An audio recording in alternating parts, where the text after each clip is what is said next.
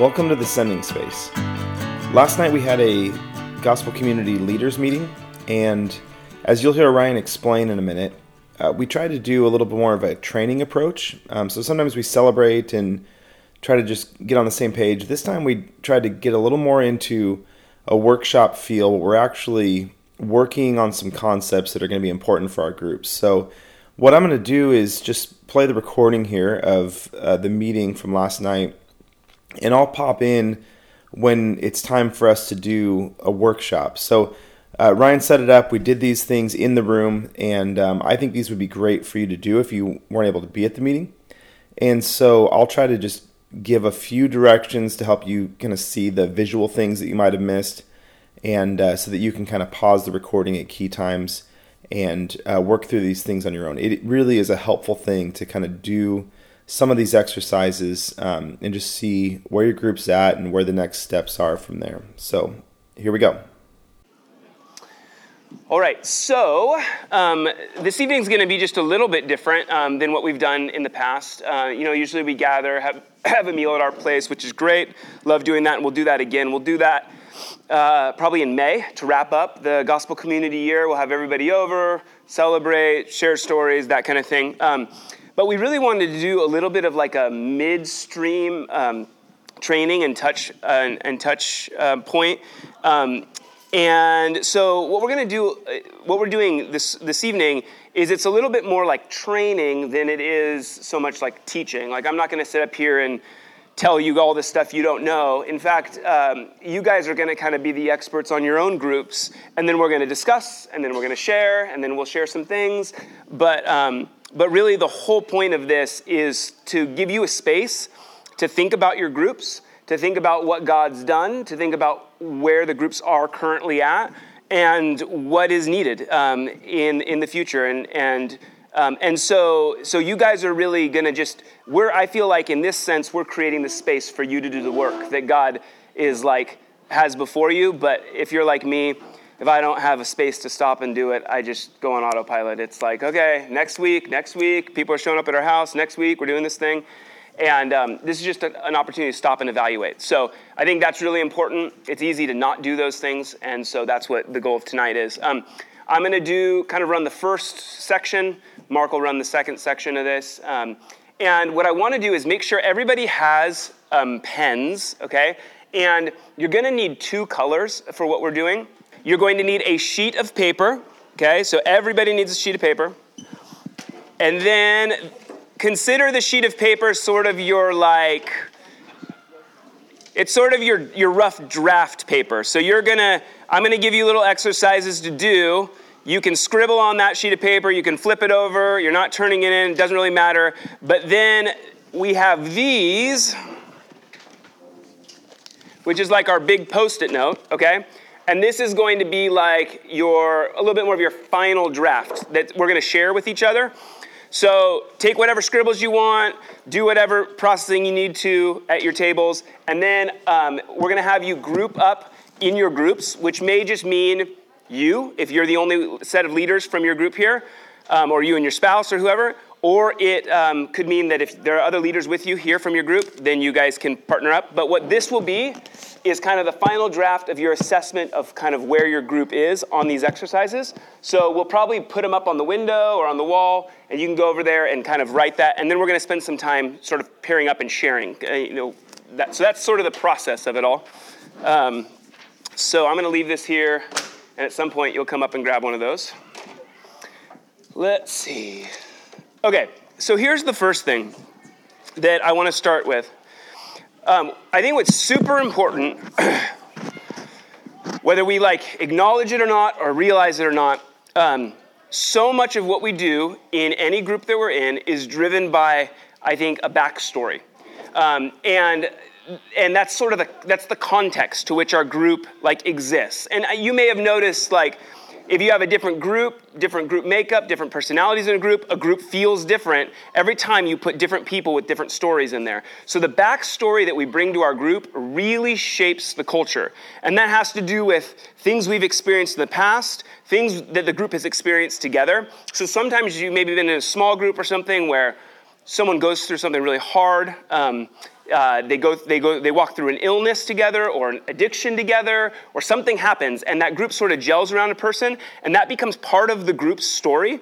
It, but it also shapes the group and it shapes how the group functions and how they interact with each other and what they think depth looks like and what, what you know all of that is part of shapes the expectation of what's happening in their in their group and so your groups even if they're relatively new they all have a story and so what we're going to do is we're going to take a minute to look at the story of our groups basically from the start of them to the finish of them and your group might have four people in it. It might be you and two other people. That's okay. You still have a story. You have a way that you started. You have a reason that you got together. You have sort of points of inflection where things either went good or they didn't go good. Um, and then that set up sort of expectation, you know? If you have a group where people started inviting new people right off the bat and those people connected, um, then probably in your group there's a lot of hope and expectation that new people love to come to this kind of thing. And we're, this is a fun group. If you've invited people and it's been kind of a bummer and everyone comes for one time and then they spin off and your group sort of just feels like it gets, gets smaller, then there's a lot of expectation you have about that group. And you're probably not very hopeful that the next person you invite is going to be willing to come. So it's really important to look at the arc of your group and of your story. I mean, we were, we were talking just in terms of uh, women's ministry how many years Katie has started women's ministry, and then you watch it go throughout the year, and you finish up women's ministry, and there's a story created every year in terms of, hey, here was our expectation, and sometimes it's better than you expect. A lot of times it starts off good, and then it gets a little bit worse than you expect, and there's this, this like kind of thing going all throughout. And sometimes it's because of external factors, and other times it's because of things um, that. Um, that maybe we could prevent, you know? Um, so here's what I want you to do. I want you to think, I want you to start with your, um, with your group. We're gonna just create a little timeline. And you can scribble this out first um, on your paper, and then you are gonna put in the top half of this sheet, you're gonna eventually put your finished group timeline together. So here's what you would do on your, your group, I would like you to use two colors for one reason. I would like you to, at first, say, when we started the group, we had about this many, it doesn't even have to be a number, you could put a number. We had six families, right, that started the group, or six couples, or six people that started the group. And these were Creeksiders or they were believers, right? And then I want you to kind of just graph over the last year, over the last six months, over the last three months, however long your group has been how many believers from Creekside or elsewhere have kind of been a part of your group? And then, uh, then I would like you to take, um, you know, another color, and I'd like you to say how many like unbelievers or non non-church attenders or non-creeksiders they didn't hear about it because we were launching it here they were invited and they wouldn't have come unless someone else invited um, to come so maybe we start like here and we go well there was none who attended any of our social spaces. And then, you know, we had one person come and then nobody for a long time. And then another person came and nobody. And then, oh, look, now there's all these people. Most people don't have this story in theirs, but. Um, but you get the sense. You get the sense of what we're trying to do here. You're trying to kind of create the timeline and you, it, there's no like set breaks. You're just trying to graph it out. And then I want you to think through. Let's just say, like, our group has been around since the beginning of uh, the gospel communities. So that has been about 18 months now. So if I broke it up into like, you know, this was the first year, this is up to the second year here. Then I want to put some points of inflection. And the points of inflection are just very simply things that either went well or things that didn't go well um, or, and, and that can be like, hey, we invited someone new. They actually came. We invited somebody. We got turned down. We, we kind of stalled and like our group didn't meet for a couple months. Um, when we got together, nobody was really sharing openly until this one person shared something going on in their life. And then all of a sudden it seemed like people started to open up. So it's important to just kind of grab what are those key things that have changed over time. And they can be they don't have to be related to this. You could just simply use it as a timeline. You could just go, okay, like when we were about three months in, we had a powwow with our group. And um, at that time, we, you know, we said we needed to split into two sacred spaces. And in one of those sacred spaces, you know, John opened up about something in his life. And I still remember that story, and that was really helpful. And then around here, This was the person that I had been praying for forever to come to gospel community, and they just happened to come to one of our dinners. So this is someone that I was praying for, but I remember the feeling of them walking in and feeling that was cool. This was a point when, as a leader, someone other than myself invited someone to gospel community and they actually came because sometimes that's worth celebrating. So this is um, you know a step of someone in your group that was in, it was encouraging that they took that. So you kind of get the point. There's no right or wrong inflection point. Um, it's just about you sitting and thinking about where have we seen things happen? And then we're going to put some more categories on those in just a second. But first i want you to take about 10 minutes to do your little timeline. And then if there's anyone else, who, who is here completely solo, doesn't have like a spouse or another partner from your particular group? Okay, so you, okay, so you guys can just do yours, and then at a point of discussion, um, we'll probably have you guys just you find, have, find someone else who doesn't have a partner from their group, and you can share what's going on in your own groups. It does, we just want you to have somebody to talk to um, about it. Um, so, does that sound good?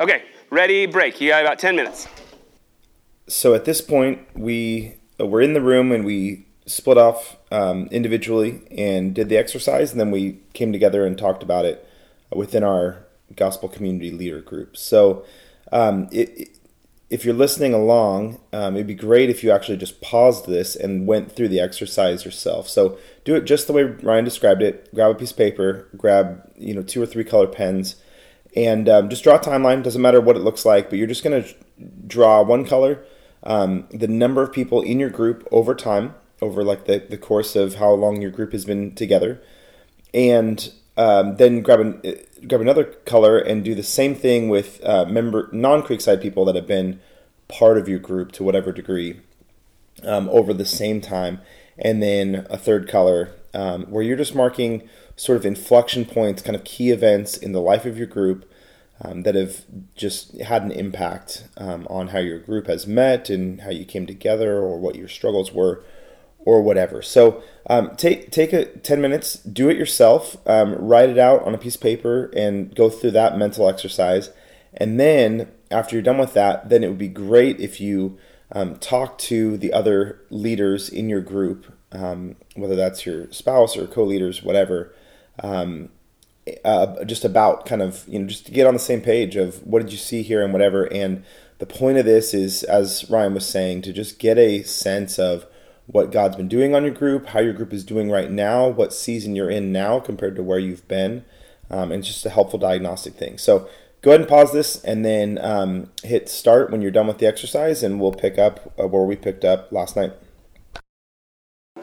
So what i want us to do for this, this bottom part um, is, uh, okay, so what this is, is it's uh, your reminder of the vision. These are eyes, okay, eyes, vision, versus, and the vehicle, okay? We talked about this a, a, a little while ago uh, when we were launching these things, but I want to review this concept because it's going to lead us to the next few questions that we're going to talk through. So, the idea is that there is um, that every vehicle we use has a purpose. So, Katie and I, um, we're going to go on a road trip with the family in spring. We've been really wanting to do it, and someone's letting us use their RV, which is so awesome. And um, we're going to kind of drive around for a while. And the reason we're driving is because we want to see the states, right? We could fly to the different places if we had money. We could fly to these different places with all of our family. But part of the experience is to take the road trip in like an RV to see the landscape. And every vehicle you choose is you, you choose for a purpose. If we had to go to Utah or go to Montana and we only had a day and a half to do it, we would take a different vehicle. We'd take a plane, right? Because plane's going to get you there faster. You just won't experience the landscape as you're doing it. Um, and so the idea is that our vision is intended to drive the vehicles that we use. The vehicles should not drive the vision. That's really, really important. If I only thought that I could use my car, then I would never ever be able to get to Hawaii, right? Because if I want to get to Hawaii, I have to be able to imagine either using a boat or a plane. You just will not get to Hawaii in a car. And so, if you think about this metaphor, that the ministry or the, um, the programs that we have at the church, they're vehicles. So, Sunday morning is a vehicle. People can come and experience. Um, community and teaching about Jesus and worship, but it's a vehicle that not everyone you know will come to, right? There are some people who, or maybe they'll only come on Christmas and Easter, or maybe they don't want to step foot in, inside a church. There are other vehicles like a small group. Um, let's just take like a traditional Bible study or life group. And that vehicle will appeal to some people. Some people really want to know what the Bible says, Christian or non Christian. They just want to study it. They want to look at it. They want to know what it says. Um, other Christians are like, I need to dive deeper into the Word. And so I want to be with a group of people who are discussing the Word. And that is a vehicle that allows um, discipleship to happen. But it's limited in that it's not always the most conducive to invite. Um, someone that you met at your kid's school or someone that you that your neighbor may not naturally come to a bible study. So it's limited. It does something but it's limited in some way. So every vehicle has its limitations. There are no vehicles that don't. Gospel communities have their um, their benefits um, and their their minuses right? There's just things about them that are good and things about them that are hard and every group is a little bit different. It's why we focus so much on um, on the idea of the different spaces. So you have your social space, your sacred, and then I'm going to add one more up here. I'll call it Story of God. Doesn't have to be that, but okay. So those are, each of those things are different vehicles.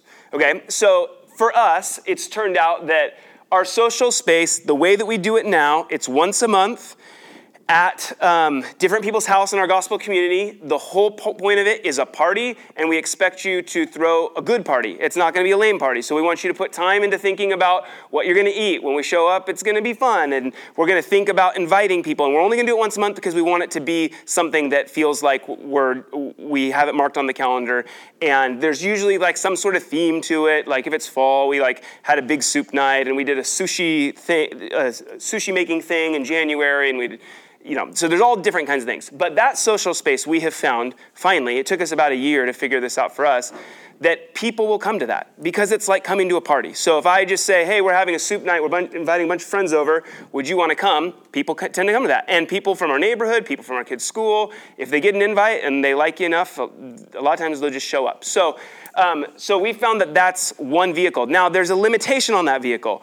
You, we engage in good dialogue, but sometimes we're just talking about more shallow things. You know, it just isn't going deep. Sometimes it does, but it's not the same as a sacred space, right? Sacred space for our group, we have, um, at least from the men's side, I do 12 with a bunch of guys from our group. Now, not everyone from our group actually can attend 12. Sometimes it's conflicting with jobs. Um, other guys, they just can't, don't want to get up that early.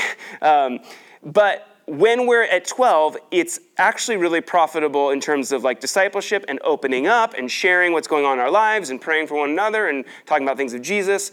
Um, and that's happening every single week. And that's a vehicle that could never provide the need for the social, um, but it does provide the need for the sacred. Um, and then what we, another thing we've realized is that as we've been doing these social things and as we've been meeting people in our community, that we're always wondering okay, there's this family and they might come to the social space, but they really would be willing to go through something like the story of God because they want to know more about the Bible, or they're at this place where if we just invited them to have a dinner party with us and then like go through this 10 week thing they'd be willing to do it. And over the summer we started the story of god with some people that we'd been praying for. Um, and they ended up coming later to the social space and they've even started coming to church sometimes. Uh, they say they come to church. They've come a couple times. They, they're frustrated they don't come enough but um, but the, the, the thing is that vehicle of the story of god was doing something that sacred space wasn't going to do for them and social space wasn't going to do. So here's the whole point. You, as the leaders of your groups, are really in charge of the vehicles. That's what you're in charge of. You're kind of looking at your group and saying, what does our group need? And um, sometimes in your group, the social spaces are going really well, but there really is not a lot of room for sacred space.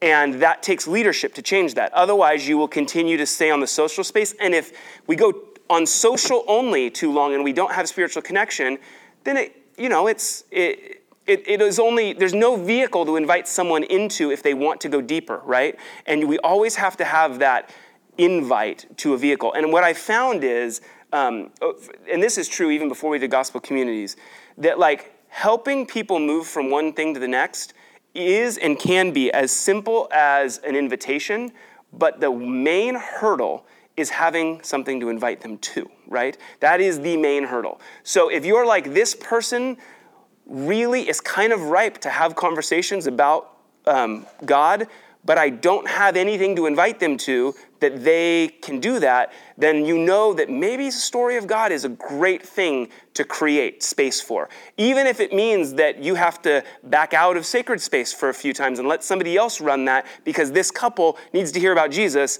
and you can create the story of God space by going through that one or something else. I just always go to story of God. It's my favorite thing to do for evangelism type purposes. Um, but but anyway, so the whole point is the vehicles are so incredibly important. And because really, I've just noticed that there are, you're doing life, you're hanging out with people, and there's this moment when you can invite them to do something, but only certain things feel right for that person at that time. And a good example is when we were doing 12, 12 used to be kind of closed, invite only sort of thing. Well, there's this couple that showed up to our church, definitely believers, but have been out of church for years um, and kind of in and out of different churches. They show up to our church for the, or our, our social space for the first time. I meet them, hear a little bit of the story, and I'm like, oh, I should totally invite this guy to 12. And because he totally would connect with these, with, with these guys. And so, because 12 was now open, um, I was able to just say, hey, we meet Wednesday mornings, come, join us. You know, we want you to be there. And sure enough, he came, and now they've been a lot more of a staple in our in our social space. They've like kind of come back because there was a vehicle to invite them to. So that's that's the key. We're trying to create vehicles that do these important factors. And if any of them are missing, I think, and I would say these are three big ones. Like, if you guys aren't enjoying each other, if all you're doing is gathering together and studying the Bible, it will it, a lot of times these things can go stale. They can feel like not like friends and not fun and really even if they are fun when they're sacred spaces and they like they are social a lot of times it's not where an unbeliever is going to come. So you're just not going to get outreach happening. And if you don't have any story of god like vehicle where you say oh my gosh there's my neighbor and we're starting to talk about stuff but we just kind of have random one off conversations. How do we talk more intentionally about who Jesus is? How would I ever come to asking them if they want to be baptized? Well, that actually usually comes through like a vehicle, like a saying, hey, there's a group of us doing this thing called the Story of God. Would you want to do it? And then what's great about doing the Story of God is, as we've gone through, there's a question hey, have you ever been baptized? Why would someone get baptized? And they talk about it, and you can dialogue with them about it. And so, even just this last, um, as baptism's coming, one of the guys who I went through Story of God with, I just texted him like, "Hey, do you want to get baptized?" He never, never answered, but he had talked about it in Story of God about maybe wanting to, and I never would have texted him that randomly, but because that dialogue was happening in that vehicle, it was a natural question to invite him to. And I've asked multiple people they want to be baptized, and they're like, and then I had this one guy go, why would you think I wanted to be baptized? I was like, because you seem like, like, you know, like you're all of a sudden finding Jesus. He's like, ah, I don't know if I'm ready for that step. But again, I would never ask someone, apart from having gone through that vehicle, it brings up that conversation, right? And it gives them an opportunity to say yes or no. And I think that's a lot of what Jesus was about, just an opportunity. Follow me or don't, come with me or not, you know, and you just have to decide, you know. So, what I want you guys to do is kind of, we're gonna do the same process we just did before on your own, flip over a piece of paper, um, grab or write somewhere. You just need somewhere to scribble. And I want you to, to look and examine these different vehicles social space, sacred space, and any sort of evangelistic like tool that you would use. And I want you to evaluate how are things going in each of these spaces. So we in this first thing we graphed more like hey, there was 14 people involved, and now there was more, and there was these inflection points in our group's story. Now I want you to say at this current moment, what is the health of the social space? What functions is it is it performing as a vehicle? What's it doing good and what's it doing bad? And then I want you to look at the, the sacred space and say, what is the function of our sacred space? What is it doing good? What is it doing bad? Who's not involved in sacred space um, because of it? And then the last is now, if someone wanted to know about Jesus, what vehicle would be the most like the most prone would be most prone to invite them into and if you wanted to you could even add this is a whole other vehicle that we didn't mention or i kind of mentioned but coming to you know church on sunday is a vehicle you know and i've noticed that a lot of times when people get involved here it's most natural to invite them to the vehicle of church because they just seem to like fit in. Not for everybody, but some of them do. Um, so anyway, so I want you to do some assessment on the vehicles, and then you'll break out. We'll do the same thing and evaluate and put it on the bottom half of our sheet. So you got 10 minutes to think on your own. So at this point, we broke off individually first and then got together, uh, just like before and we evaluated the different vehicles that we use in our groups. So, um, your, you know, any sacred space Bible study type meetings you have, any social gatherings you do, whether that's together as a group or whether you send your individual uh, group members, you know, to do that in their neighborhoods and that kind of thing. So, um, just do the exercise yourself. Exactly the same thing. Just when this, you know, recording ends, just finish out by doing this exercise, um, where you will uh, just write down the different vehicles that you have, what's going well with those, and what's not going well with those. And uh, once once you've done that, then I would do the exact same thing. Talk to uh, the other group leaders you have and come together. And what did you each come up with? And that exercise, even though you know it's maybe a little awkward to do it first yourself and then come back and talk to it might feel a little formal or rigid or something. It's really helpful to just assess the health of what's going on here. So I encourage you to go ahead and do that and then as you're talking about what each of you kind of assess, then then ask that question together as a discussion of um, how could we make these vehicles healthier? What what are some changes we could institute that are just going to get these to a better spot? Or maybe there's some vehicles that you um, have not utilized yet that you could come up with that would help you get the group to the the next level. So we did um, this as an individual exercise, and then we kind of shared together with everyone who, who was in the room some different um, challenges that we feel like we're facing right then. And um, and uh, one other thing before we just close this off. So Ryan did mention um, that I was going to be sharing some stuff later in the night, and just we got so so much digging into um, these simple exercises that we did that night that we're going to wait and I'm, I'm going to share some other stuff um, at our kind of next training thing whenever we decide to do that. But um, we're just hoping that this sort of exercise workshop approach is helping you guys to just dig in a little more and, and refine what needs to be refined and just keep moving forward in our gospel communities. Um, anytime we hit autopilot, um, it's not it's not often a good thing. Um, there's always more health to be had, and groups are always dynamic and changing. So, just encourage you to utilize this time to invest in where your group's at now and where it's headed.